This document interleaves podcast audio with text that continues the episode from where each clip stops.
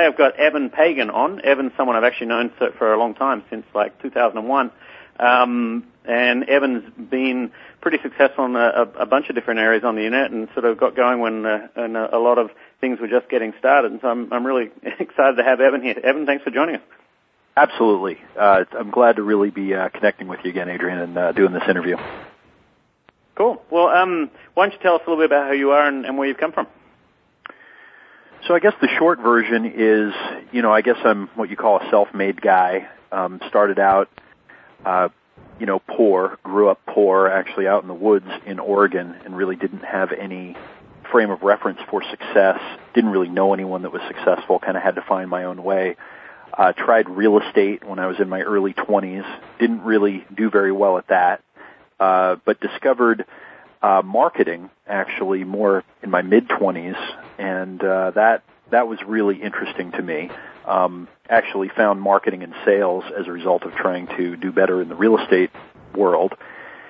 And as I learned more and more about marketing and sales, I realized that this was this was the missing piece. This was like the component that almost no one talked about in business. Uh, when I, I was in college, I took a couple of years of college and I took one or two business courses. I think I took an advertising course and maybe something else that I can't remember. And when I started learning about direct marketing and kind of more conversion oriented marketing, I realized this is not the stuff they were talking about in college, but this is the stuff that, you know, convinces people to actually take out their wallets and their credit cards and give you their money in exchange for what uh, hopefully is a massive amount of value that you're offering them, and that really good marketing uh, isn't uh, just about you know selling people stuff or convincing people to buy stuff, but it's about you know communicating value. So that was a big aha. Uh, I went on to start my own consulting business for real estate and mortgage companies. I did that for about three years, where I taught them marketing and sales and how to build their business.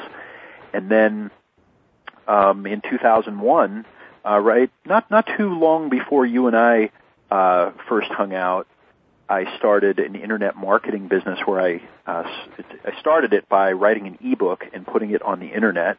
Uh, a good friend of mine had written an ebook and was making interesting money selling it online. Uh, Famous Dean Jackson. Yep, Dean Jackson, and uh, he kind of showed me a system and said, "Hey, you should do this." So, you know, I'm generalizing and kind of condensing, but I put this, uh, wrote this. So you met Dean because he was in the real estate world. So you guys hung out back from then, did you?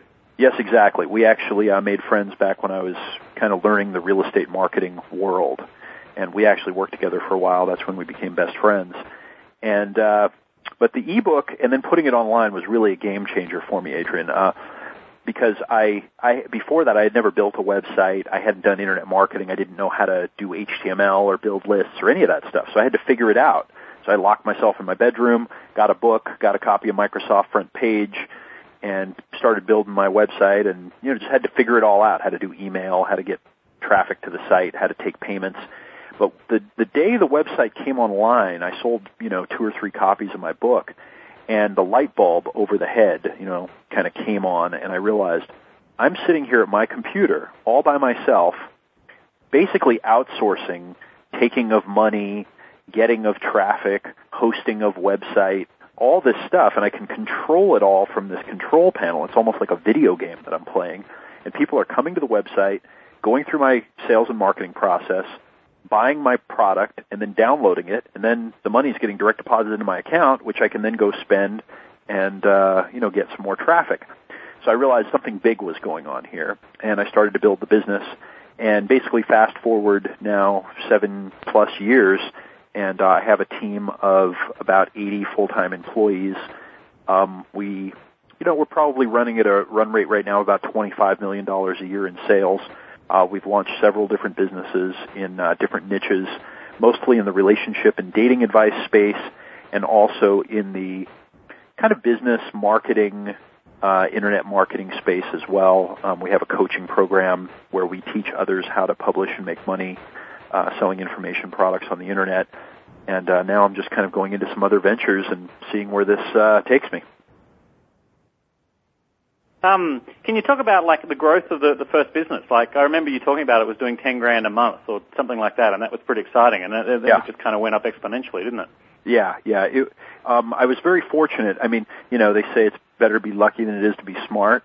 And, uh, and really being smart is really recognizing when you're lucky because I've tried lots of different ventures like most entrepreneurial types and most of them didn't work or worked marginally well. And this one just had what it took. You know, I took what I had learned about marketing and branding and positioning and I created a category and a niche and I started to grow it and uh, you know, I recognized that the, the scalability of it when it came, so I just followed it. And for the first, oh, you know, five years or so, um, we were growing at a clip of whatever two to three hundred percent a year.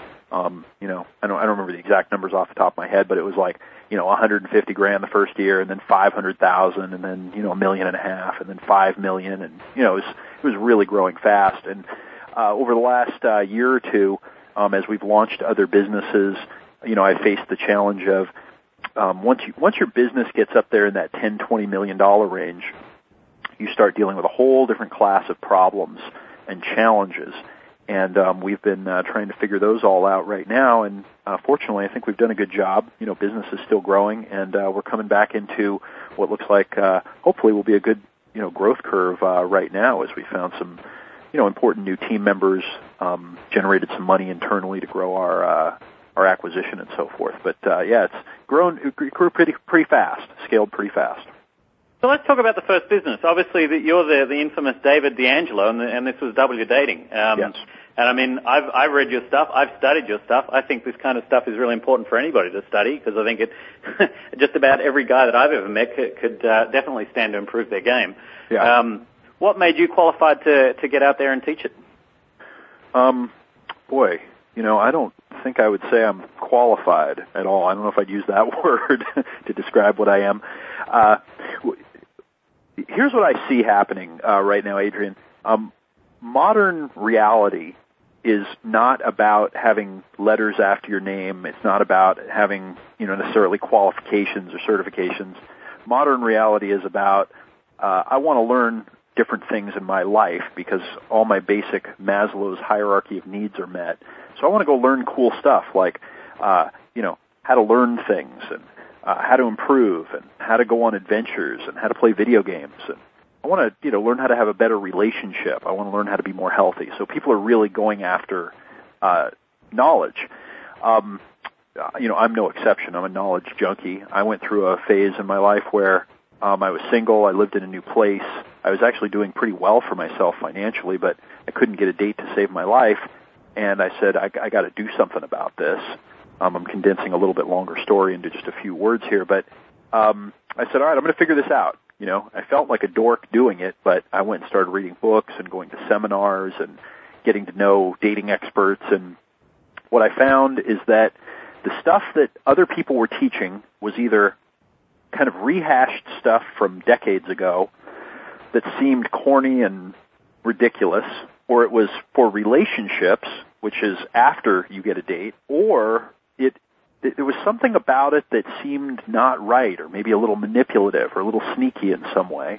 Um, and I tried everything, and I'm, you know, I'll try anything. I'm that kind of person, and and you know, it just all was kind of hit and miss. And then I started hanging out with guys that really understood dating and attraction and just kind of that whole thing. They just were naturals. They got it. And I watched what they did, paid attention.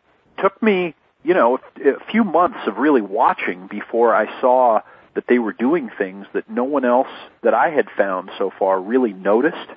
So, you know, with my journal, I'd write down what I saw and I'd ask them questions and I'd go try something.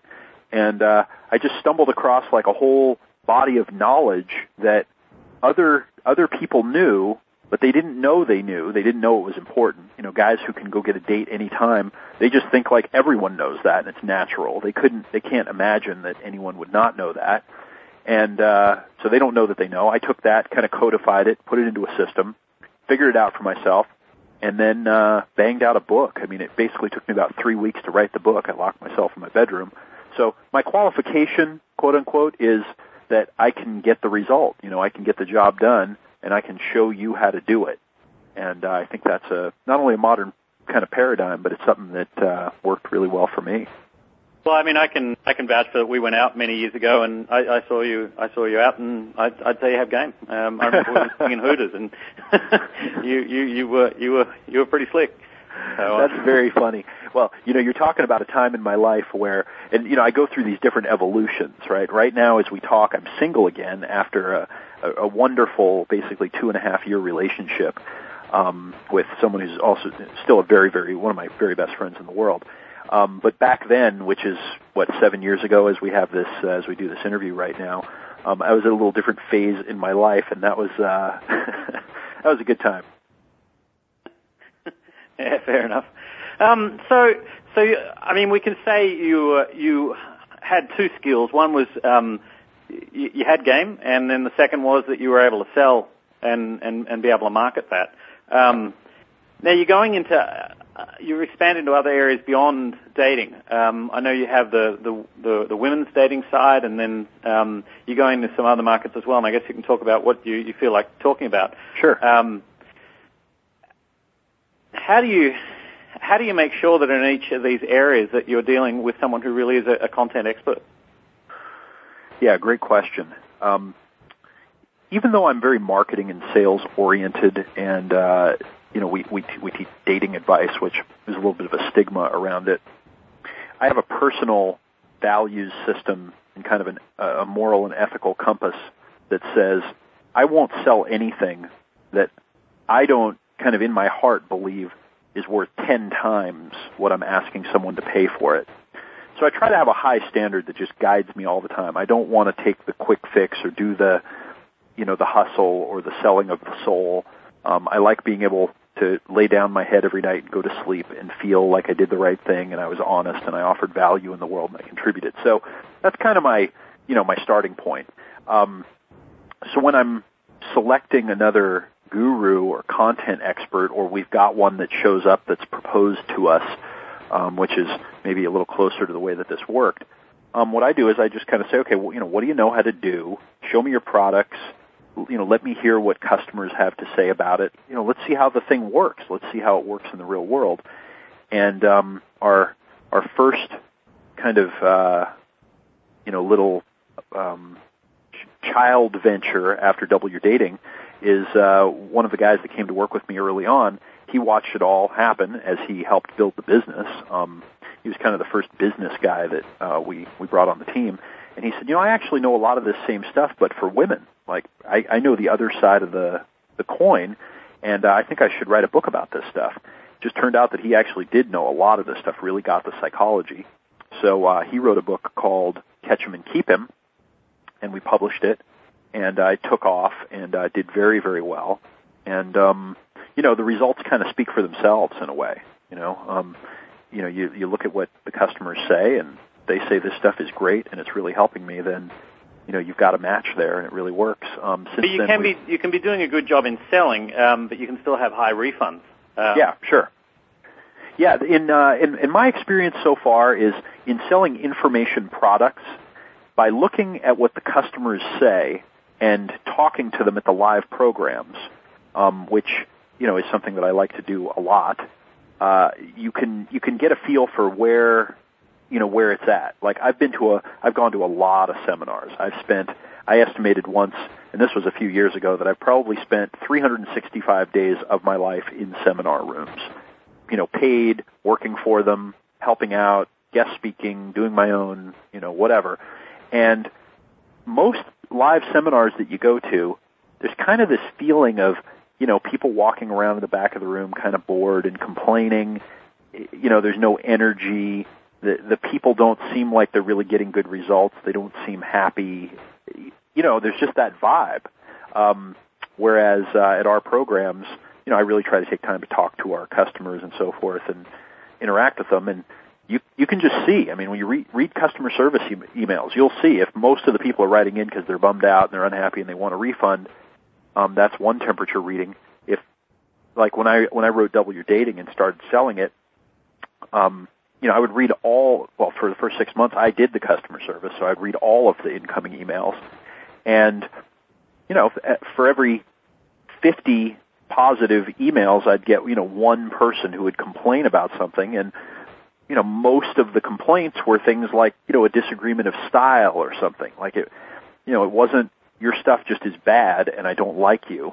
You know, it was, you know, some some random thing I disagree with the way that you say to you know post a personal ad, and I don't think that it's right or something. So, you know, I think that if you use your your good sense and you pay attention, you can figure out whether you're actually offering value to the world or whether you're just trying to sell something that's uh, you know been packaged up for, for convenience. And you know, I think that uh, I think that our stuff's pretty good.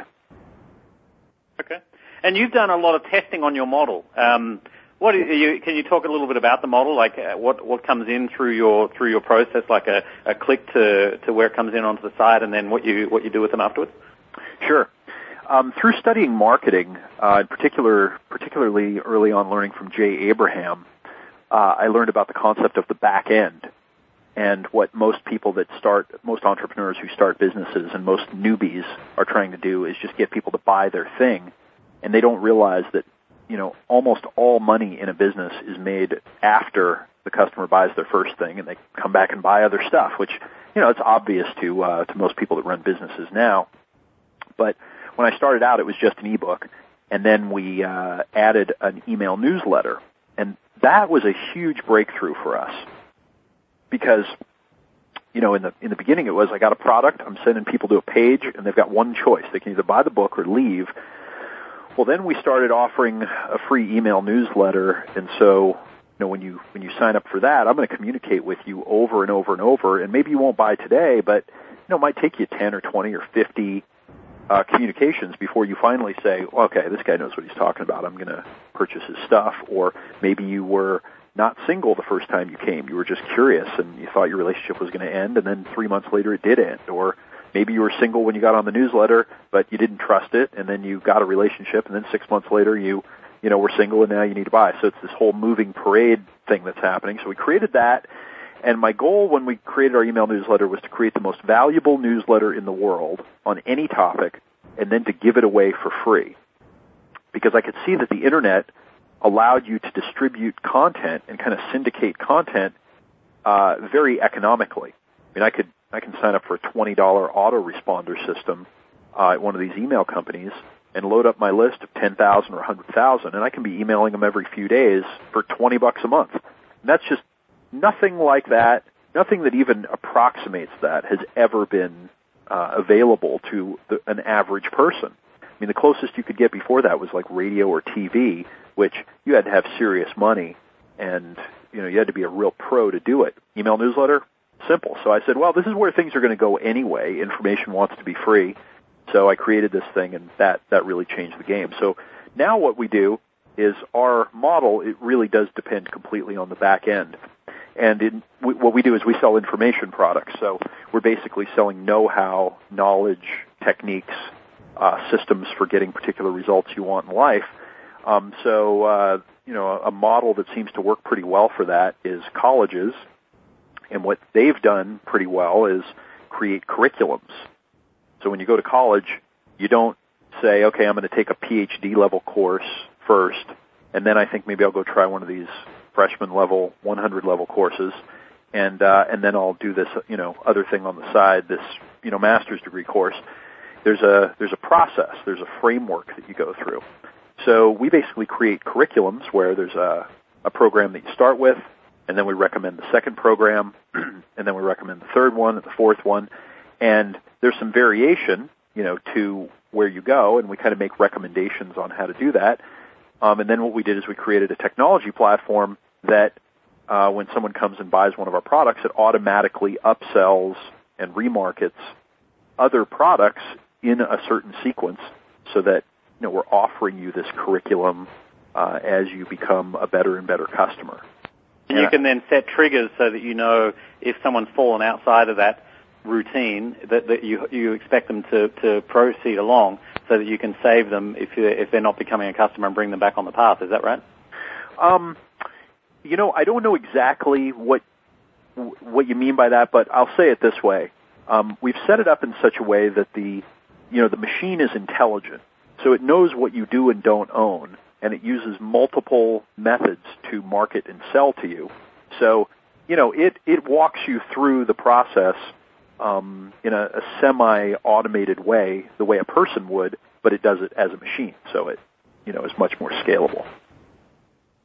Uh, it's a, it's a, there's a book, and I've, I've forgotten the name of it. I've got it here somewhere, but it's uh, what the, it's the systems they set up for the home shopping network, and they just had a ton of data. They were able to analyze all of the the buying procedures that a typical customer would take, and then th- they could set triggers that if a customer was proceeding on a different path or they hadn't heard from them for a while or something like that, that had set them onto a different process, and so they do different things to then steer them back in and, and continue being customers. It's pretty powerful Exactly. stuff. Yeah, and we uh, we do some of that type of stuff as well. You know. Probably your team does that, and you're like not that involved in it. Yeah, well, at this point, I mean, I'm you know I'm the typical distracted entrepreneur. I'm more interested in uh, screwing things up that are working than uh, making them work better. Uh, so you know, we got that thing pretty far along, and uh, I haven't really worked on tweaking that part of the system uh, in a few years because uh, I've been focused on kind of other areas of the business. But you know, for for a little business like ours, it it's fairly sophisticated. Yeah, no, I mean that's and that's that's powerful in that stuff. So Yeah. so where are you where are you going? I know you you, you you we're going to have to talk about get altitude and some of the things you've done there, but where Yeah. where where are you headed long term? Well, honestly, um, I'm one of these kind of uh, weird, you know, new age entrepreneur types that uh, actually thinks that uh, I, you know, I might be able to contribute, make some kind of difference in the world in a significant way down the road. Um, maybe not me as an individual, but kind of as uh, as someone that you know influences maybe a lot of people, is connected to a lot of people. Um, is connected to a lot of other people that are concerned about the bigger issues that we're facing kind of as a species and as a planet. And uh, all of this stuff that I'm trying to do is just help that in some way. You know, help the world evolve, help the world solve different problems. I have a lot of passion uh, around education, and I think that um, you know if you just look at various problems that uh, that occur in human interactions and in human development, a lot of it really comes down to, you know, people don't have access to uh, education, and we've got children who are growing up and you know and staying immature. So it's like children having more children, and it's uh, it's a big issue. You know, a lot of a lot of overpopulation stuff. You know, uh, disease, um, many different things. And I think that the internet, uh, my my gut tells me that the internet is uh, a, a huge leap forward in being able to solve some of these things. And ultimately, I'd love to, you know, help channel the power of technology that this amazing uh, species called humans have created, and help use it to get all of us more educated, so that we can all pull pull ourselves up by our bootstraps, at least to um, you know a level that I think most people would consider to be uh, acceptable and uh, I think education's a big piece of that, and I think entrepreneurialism uh, is a big piece of that puzzle as well. And so, some of my work that I've been doing lately is teaching um, entrepreneurs how to start businesses, uh, teaching authors, speakers, coaches, kind of how to publish their own stuff, and uh, just trying to learn what it takes to do that. And it, it actually turns out that it's a huge challenge. It's harder than I thought. Um, there are a lot of intricacies, but I, you know, down the road, hopefully, you know, combining technology, education, entrepreneurialism, and maybe mobilizing more of the people that uh, are thinking in this way and are concerned about uh, our planet, where we're going, some of the challenges we face, trying to focus them on uh, uh, solving some of these problems. That, that's kind of the general picture. So why um, are you why are you in the entrepreneurial world, and why not do that in the non-profit world or in the in the government world? Oh, you know, great question. I would love to work in those worlds, and um, I've started helping some folks who work in those worlds on a semi-formal or an informal basis. But I think that from what I know, and I'm I'm not the world's most experienced guy here. This is really the you know the the I don't know the the layman's perspective, or not even the lay, the layman's perspective, like at the the newbie's perspective at this. Government and nonprofits, the people that I've known that worked in those worlds, and you know what I've studied, they're not very good at execution. And Yes. right, do, doing things in a results-based way. I spent five years in the non-profit world, and um, it's been interesting to see that uh, the guys that I've worked with uh, 10 years ago, most of them haven't gotten anywhere. They, and they fail in the area of execution. And I, I got to tell you something. I mean, this is a, a weird thing to say, but I think they may have jinxed the entire process by calling it non-profit. Yeah. Right? Like actually calling it non-profit and wearing that as a badge, you know, makes you unconscious to the fact that you're in a way sabotaging the results aspect of it.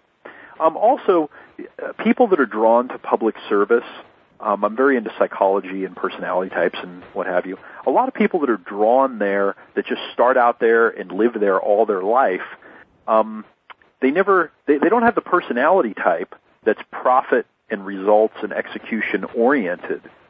And they don't hang around those types. So they also tend to be very fair-minded, egalitarian. Um, you know, they'll sacrifice themselves when you know the team of 10 people is sitting around a table and they're trying to solve a problem. Everyone needs to be heard. And it's a you know wonderful intentioned people. I mean these these are people that are would literally will give their life. And i don't mean like they'll die it's almost more powerful than that they'll give you know all the days of their life and their work to making the world better but they didn't get the the transmission of the execution. Now, I, I look at everything in the world, like every body of knowledge or every uh, system uh, that's been created from, you know, religions to uh, the military to the sports world, and I say, what did they figure out how to do? And in business, for whatever reason, what we've figured out, out how to do as business people um, the best uh, business people is execution, is organizing groups of people to get particular results, right? To, to, to mobilize and execute plans, uh, to uh, use our creative minds to get around challenges, and uh, to do this in the uh, in the name of results. And there's this profit motive, which, by the way, I think has gotten out of hand. And you know, I think that there's something to the idea that big corporations that uh, have to answer to their share- shareholders with profit and are willing to do anything to get it. I think there's something to that. Um, although I think that most business people uh, are actually good, good-hearted people and want to make, you know, are positive and want to make a difference. Because I've interacted with them a lot now. And when I was poor, I looked at, you know, these people and said, "Oh, those must be bad people because they have money." You know, I got that programming. Now that I yeah, the, hang the, out, uh, Robin Hood thing. Exactly. Now that I hang out with these people all the time and I see, oh my God, most of these people are great people and a lot of them are very charitable and because they've become successful, they, you know, are doing a lot for the world. Um, but, you know, I got off on a tangent here, but back to my point is business has figured out how to execute and big companies have figured out how to execute and they've also incorporated the profit thing. So it's not only execute and get results, but do it in a way that creates excess value and I think that if we could harness some of that and uh, create strategies and systems and then channel that over into the philanthropic world and over into the, the government world and combine that with a little bit more of this new consciousness of involve everyone, give everyone a voice, um, but don't give everyone necessarily the same voice. I mean, we still need to have leaders. We need to have educated leaders who understand and interestingly enough, when everyone gets a voice, they actually appreciate it when there's a leader around who is making the decisions and figuring out what needs to happen, you know, and integrating the voices. But when everyone doesn't have a voice, when they feel like they can't contribute, then they're just mad at the leader and they say that leader is bad and they're angry with him. So we got to incorporate a little more, you know, getting everyone a voice. But if we could take what we figured out in business and use it to make the world better, I think we're all going to uh, you know, succeed a lot better, and the whole species is going to succeed. And in fact, uh, you know, seeing Bill Gates, um, you know, make the decision to leave Microsoft and then go run his foundation, uh, I think that was a, a like a transitional moment in a way uh, for the for this whole issue, and actually maybe for our species, maybe for humans, because we got the richest guy in the world who said, "Okay, you know, I did the richest guy in the world thing. Now I'm going to go run and I'm going to put my time into helping the world and I'm going to, you know, donate all this money to it. That's huge. You know, when when a person does something, when they walk their talk, they they don't just say I'm going to, you know, donate some money over here, but I'm going to actually go commit. And I, I'll bet you that that uh, foundation, uh, when you know, when we look over the history of all the different foundations and what they've done, I'll bet that one's going to have made huge strides. And I'd love to. It will. I mean. Rockefeller did that too. Um, I mean, he he was the one that spon- he was actually into homeop- homeop- homeopathy. I don't know how to pronounce it. Home- Mhm. He was into a lot of natural stuff, and but he ended up his money ended up funding a lot of modern medicine, the, the invention of it. Um, but yeah, it's, it's a good point. It's funny. Basically, everything you've said over the last like couple of minutes on non-profits and the business side and execution is pretty much I could have said it all word for word. And um, I, I've got a posting on my blog which I will email to you, and anyone anyone's interested is on this topic. Um, I've noticed from these interviews that one of the most powerful concepts for developing businesses is uh, incubators, and incubators which last only for a short time to test a couple of businesses and then drop the bad ones and keep the good ones. And I also have noticed, uh, living in the third world for seven years, that there's there's sometimes not the educational level or the capital to test different ideas. And so, an idea that I'm I'm interested in that maybe I'll put into into execute and, and work on in in future at, at some point will be uh, the idea of an incubator in the third world to test lots of different business ideas using uh, local concepts and capital from wealthy countries like the US, and then once ideas that are that can so, help solve social problems, um, try and, and do things that are scalable, so they're ideas that can be rolled out all across third world countries as as will fit. So I'll send you that posting, but that's that's the idea, and I agree with you completely. Yeah, I was talking to a friend maybe a year ago who was getting involved in kind of microfinance and micro lending in third world countries, and he was talking about how um, you know the repayment rates uh, are dramatically higher for Right. these micro loans because you know if a farmer in India borrows 300 bucks to buy a you know an ox to plow the field like he needs to have that ox to feed his family i mean like that thing is you know is critical and he needs to pay the loan off because he wants to buy another ox so he can plow the field again whereas you know someone here in America let's say where we live who gets a credit card for with a $5000 limit and you know goes and buys uh you know a new flat screen TV and you know some cool wheels for their car and whatever it's just not the same Well, actually, I, I, I mean, the Muhammad Yunus stuff, he, he's, I, I find him fascinating. I was watching an interview with him on PBS a couple of weeks ago. His, um, one of the things that I think about that model is that it's kind of shameful that it's only been around for like 10 or 15 years. I mean, why the hell wasn't that invented 300 years ago and pulling people out of poverty before? So that sort of stuff to me should have been already been tested. The other thing is that apparently they're, they're actually testing it now in, um, I think it's in New Jersey. Um, it's certainly in the, in the New York uh, tri-state area, and apparently it is working. And one of the reasons that it is working is because they put a lot of social pressure on the people. They have them um, join little groups, and they have to go to meetings and things like that. Um, and that apparently helps keep people stopping from defaulting. Yeah, that's that's fantastic. And I mean, you know, again, not to get too uh, too out there, but Yeah. in studying developmental models of psychology and how groups of people develop, and you know, I, it's only been recently that humans have started to, as a lo- you know, in the in the mass, like culturally, had the realization of, hey, we should take care of other people outside of our group. Like that just hasn't been part of the equation before. Um, up until very recently, almost everyone on the planet was born, lived, died in the same place, and didn't go more than a few miles, like from wherever it was. They didn't even know that other cultures existed, and if they heard of one, it was in a you know a folklore. So now everybody's connected. Everyone has access to the internet. You know, you can see other cultures all the time. There's travel. I mean, probably you know a third or half the world is still in the situation that I just mentioned. You know, and they're they're kind of coming up, but the consciousness has just uh, kind of awoken, right? And I think it's a developmental process that happens in the minds of people, and, these are things that emerge. But I'm pretty excited about it because you know, it's allowing those kinds of things to happen, and I think we're going to see that a lot more, especially with the uh, rise of the internet and the tools and uh, processes that that facilitates. So, um, what's interesting to me about this conversation is we're talking about um, airy fairy, fluffy stuff, and doing good and all this kind of thing. Um, but at the same time, both you and I are hardcore Ayn Rand fanatics, um, and there's a real contrast there. And uh, uh, I sent an email out to my list uh, maybe about six months ago after I had dinner with um, an extremely successful friend of mine who'd studied Ayn Rand at a very young age, and I, I felt that was one of the reasons why I was successful. And when I asked him about Ayn Rand, he, he said now that he thinks it's something that's absolutely toxic and, and creates a lot of bad things in the world. And you had a really interesting reply. Um, I'm just in general interested in, in understanding some more of your thoughts on Ayn Rand and, and how that's helped you and, and, and its impact and, and also the bad side. Yeah, any philosophy uh, or any you know kind of approach or paradigm or method of you know perspective, whatever, they really are technology. They can be used for good or evil. They have their positive and negative sides. And we humans love controversy.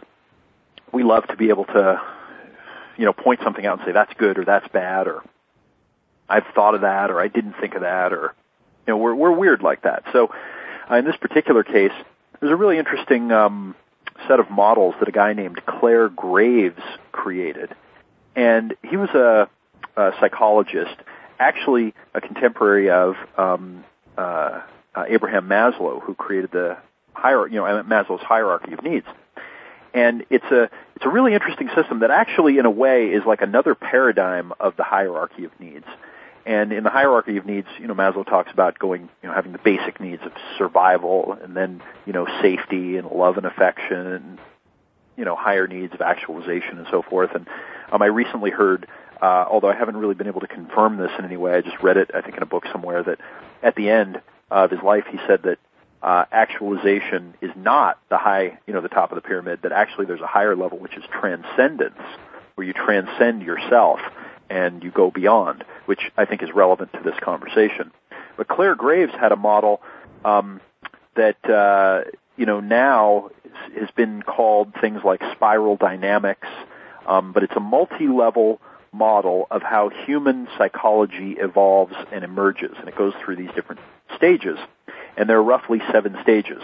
And the way that he figured this out was he asked people uh, a set of questions about their values, and he tracked them through their lives, and he found that people he like he discovered this he didn't like make this up he just discovered that their answers followed like a ladder the steps of the ladder that they went through these processes and that they always went from one level to the next level to the next level to the next and that they didn't jump and skip levels and that it was this kind of you know developmental psychology, and each one is a different paradigm that transcends but also includes the other uh, levels and kind of uses them as a support.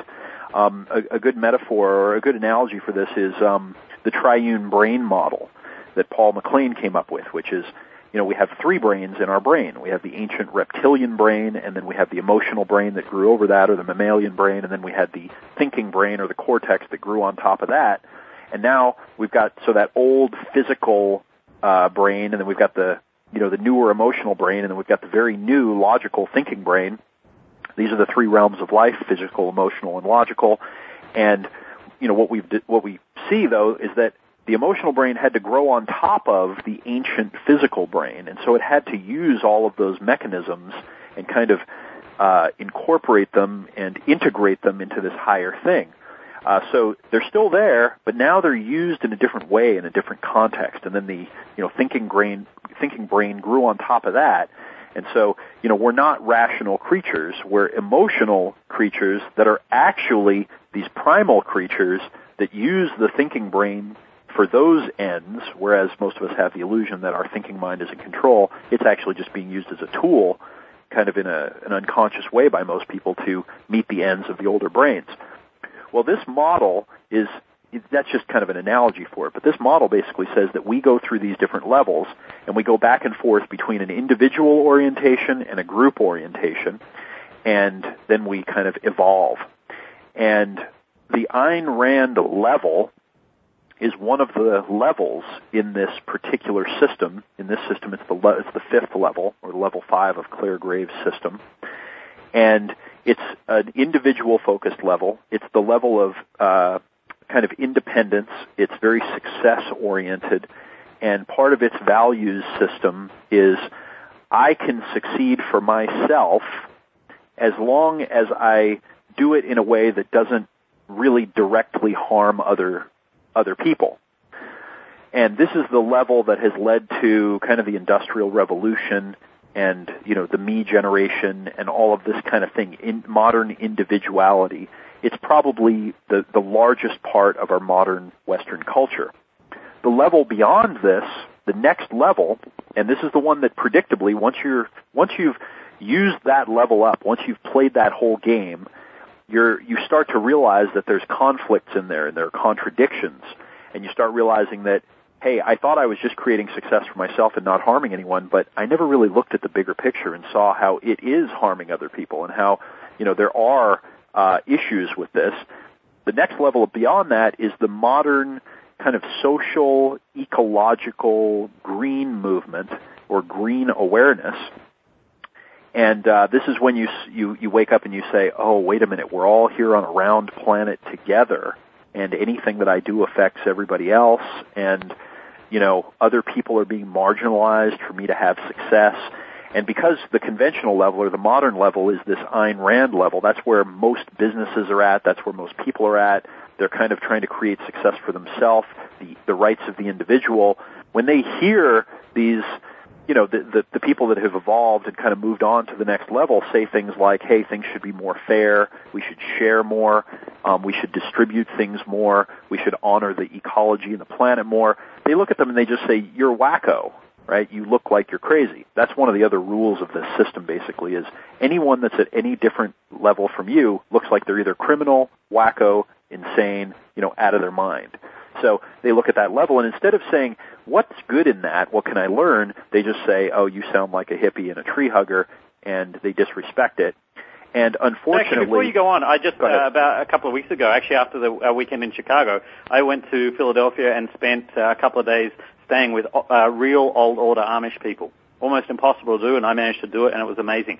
What level are those guys sitting at? You know, I'm not really familiar with the Amish culture, so I don't know.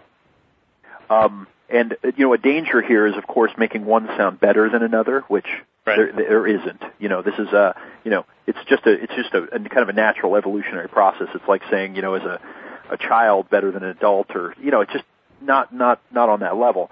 Um, but anyway, so we've the, kind of the leading edge right now, in a way, is this uh, ecological, social consciousness movement where people are waking up and realizing, wow, there's more to this than I thought. It's not just me, and you see it just sweeping. I mean, now it's going through business with social entrepreneurialism and you know, all these huge companies are leading the way by donating massive quantities of money and stock and whatever to charities and you know the thing Bill Gates getting involved with running his uh, charity. So we're seeing this as a uh, as, as a leading edge uh, that's showing up.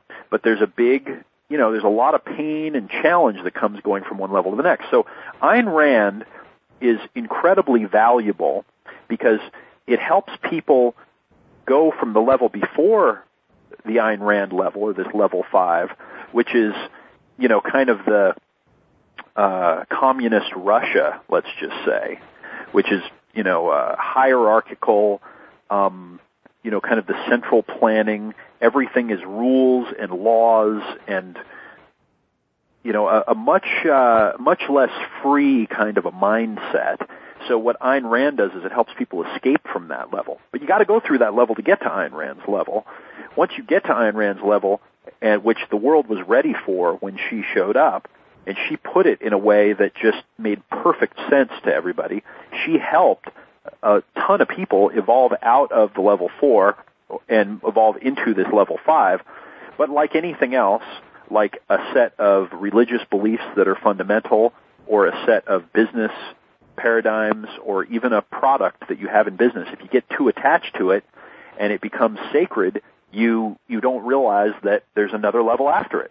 You know, I mean, uh, you know, as as an example, most great religious leaders or teachers they changed and evolved as they grew when they were alive, but when they died, their followers took that that level that they were at and kind of stopped and said, "No, this is the way it's supposed to be forever." And then some new people will always break off and say, no, no, no, we're going to keep evolving. And that's why even religions branch out and grow because some people carry the torch and some people say, no, no, it's got to be, you know, kept this exact way. So some people get stuck and they read Ayn Rand and they say, you know, she's, you know, she's my new, uh, guru and they do everything that way.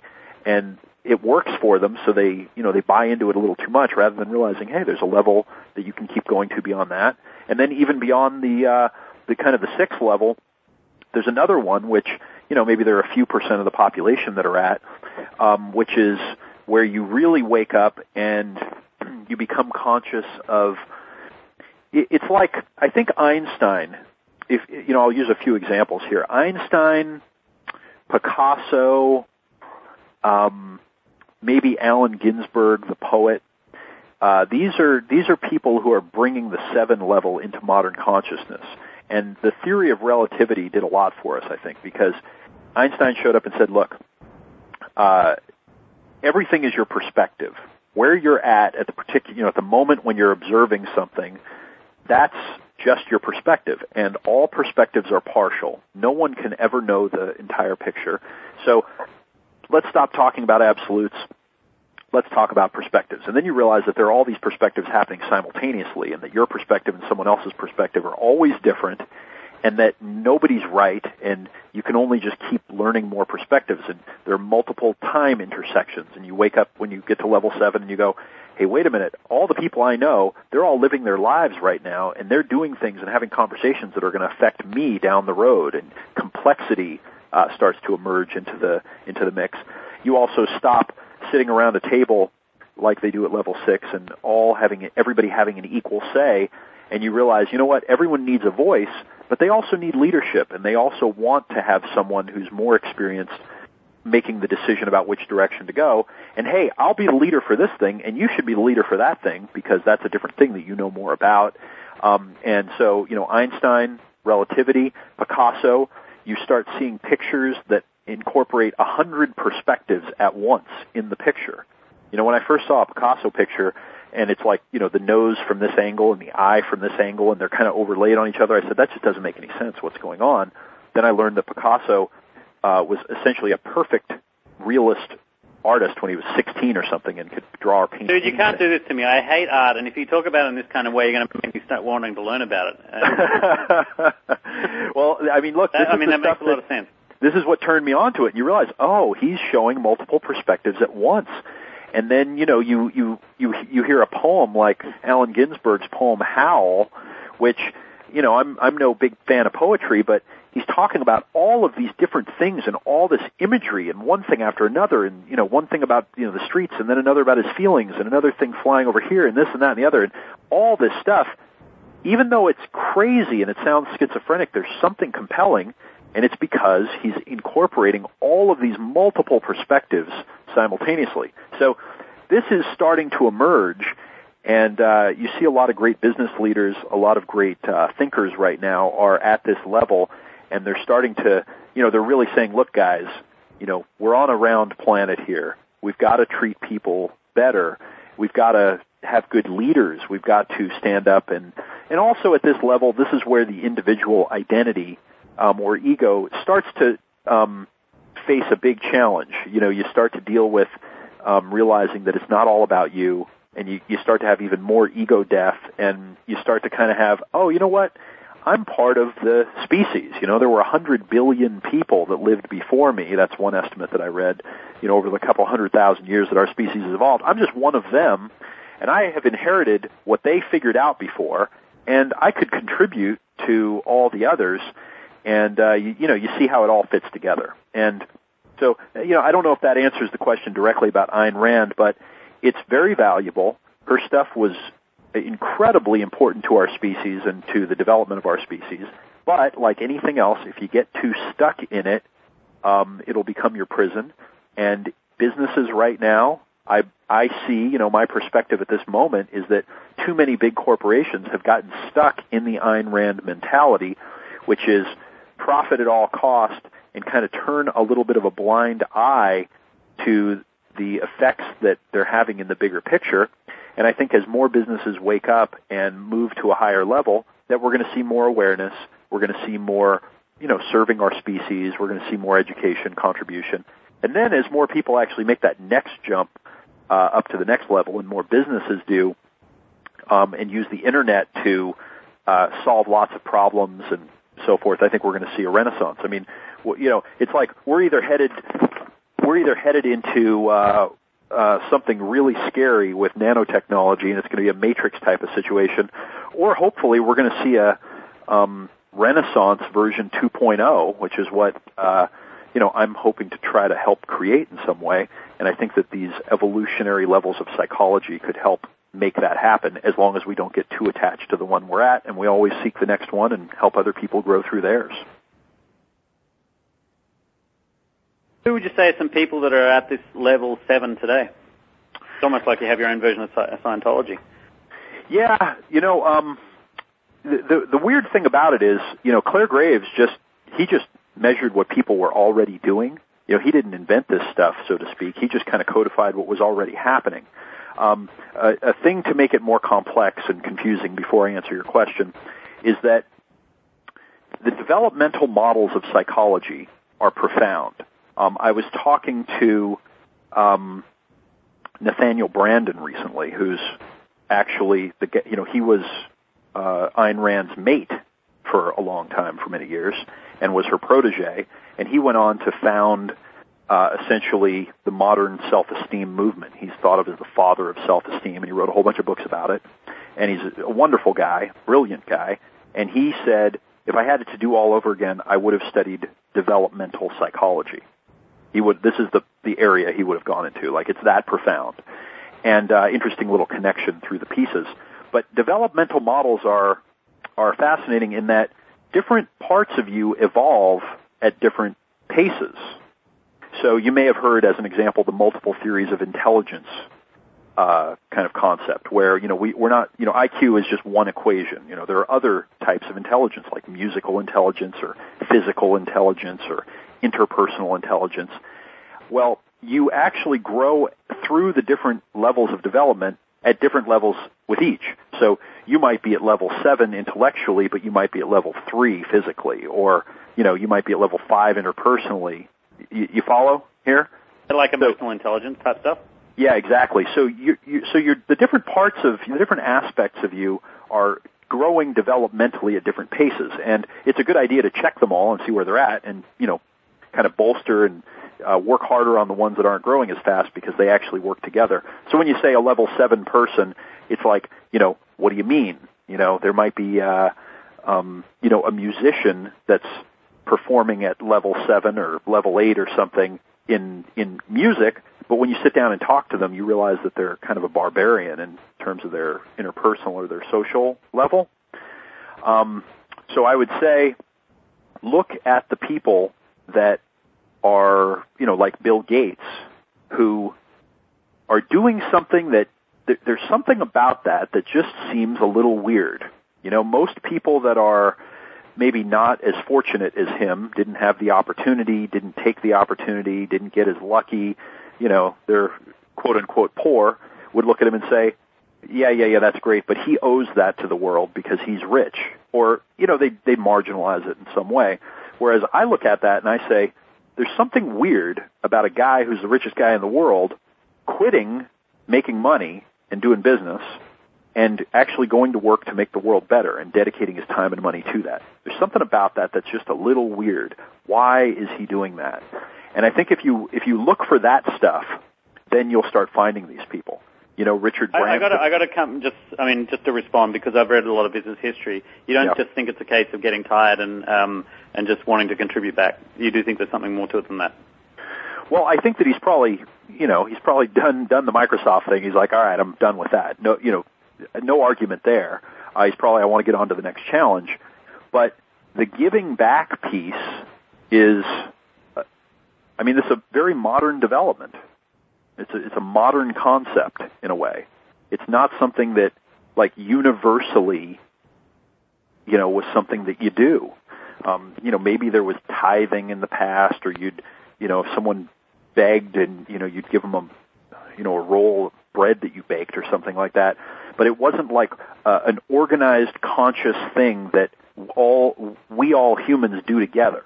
You know, um, it's only been recently that you know you put a commercial on television and you show a starving child in Africa, and people you know go oh, and they become motivated and they you know donate money to it and so forth. So this this consciousness is just kind of hitting us, and I think that when you see something like that that I don't know, it just doesn't make sense, but you know it's the right thing, that's where you can tend to find people that are working at a little bit higher level. And I remember you mentioned something in an email about um, is it something like political affiliations based on the level as well? You know, um, so so politics is interesting in that there are many different political systems, and my my general perspective on politics is that most systems that I've looked at, and I don't, this isn't my area of interest, so I don't really know much about it. Um, not even very much about our own, which is probably uh, a little ridiculous, and I need to get a little more educated. But you know, a lot the of these president, things, the Senate, and Congress, and stuff like that, right? Yeah, exactly. So uh, most of the systems were, uh, I mean, like our system here in America, where I live, was created by some guys that, I mean, when I, when you look at what they created, and you just kind of look at the bare bones, you realize these were some smart people. Like these Yeah. these guys really, really thought this through and worked it out. And we have done a good job of screwing up some of the good stuff that they created in a way. Um, the the problem with political systems is that number one, they're they tend to be in in you know my experience, they tend to be very inefficient, and there's you, you know often some kind of fatal flaw involved with them, and uh, they're also easy to manipulate. Um, I've watched a lot of documentaries about politicians and uh, how they do things, and if you just if you just start watching documentaries um, about kind of political documentaries, you'll see stuff that will just blow your mind.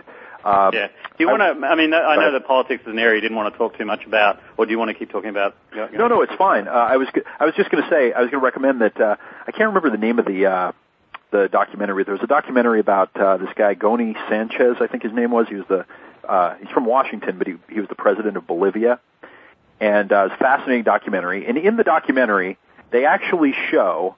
I, I was I was really proud of them for being this open about it. But they actually show the the high-powered political consultants from Washington flying down to Bolivia with him, and they showed the focus groups and what the people were saying, and then they showed how they used that in the marketing on the internet and or, or on the I'm sorry on television, and uh, you know you would see them asking the questions, and the the the people in the focus group would give the answers, and then he- he'd be on television parroting back the things that they wanted to hear, and you know you just get to see it like there it is it's not about what's best for the people. It's not about what everybody really needs. It's about he's listening to the words that they want to hear, and then he's going on television and he's saying them, and then he's doing whatever he wants. Or, you know, that's a generalization, but you get to see how it works. And, you know, we've seen in our own system, right? I mean, not too many years ago, we had a, uh, you know, a president who was, didn't, you know, got a minority of the votes, win over someone who got the majority, and the whole thing is just shrouded in scandal, and you know it never will be figured out, right? But there's something going on there. So, in a way, a lot of political systems are kind of inherently corruptible, um, and I think you know we probably need a new paradigm there as well, and hopefully technology will help us. Technology combined with these new levels of uh, thinking and responsibility will help us do that. I don't know if I Yes, answered your the question. quote or- is that democracy, the, the, the, the, they're all, what is it? Democracy is the, the, the best of the worst systems, or something like that. They're all bad. yeah. Yeah, exactly. I, it's like uh, um, democracy is the worst form of government that's uh, you know in history, other than But, yeah. everything else that's been tried. the- yeah. Right. Yeah. Yeah. Exactly. Yeah. And you know what? Like anything else, it there will be another paradigm that will go beyond democracy, but it will include it.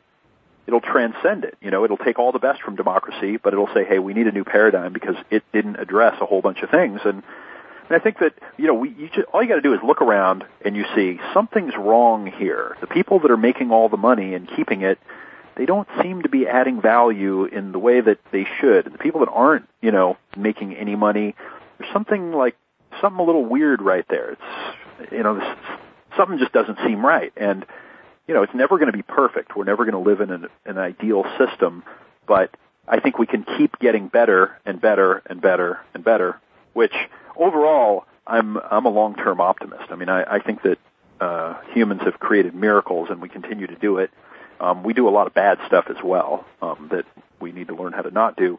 But overall, I see us getting better and better and better. And sometimes we have to have a little, uh, you know, a little uh, let's just say, humbling experience to help remind us that we're not infallible, and sometimes we have to see some some very negative stuff in order to wake up. But I think we're on the right track. I think a lot of great stuff is going to happen. Hmm. Well, um, I expected we were going to have a conversation about marketing and maybe split testing and talk about W dating and all this sort of stuff. We can we can talk about split testing if you want. no, I don't want to. This, I think, I mean, uh, this is. I've never had a conversation with anyone in these uh, interviews about philosophy, and I think um, this is very appropriate. Um, so, so good stuff. Awesome. Um, is there anything that we, because we're we're pretty much out of time, is there anything that uh, you would like to talk about that we haven't? Uh, I don't think so. I mean, I understand that um, most of the people that are probably going to hear this are successful business people, entrepreneurs, CEOs, that that type of folk. And um, what I'd like to communicate to you is, you know, number one, if the stuff that I'm talking about doesn't sound too wacky, and um, you know, it makes sense down the road at some point, reach out and connect with me and let's have a conversation about it because I always love to meet people who are interested in the same kind of stuff. And, uh, you know, keep, uh, keep going, keep fighting the good fight. You know, let's try to make this world a better place. Eben Pagan, thanks very much for your time. Thank you.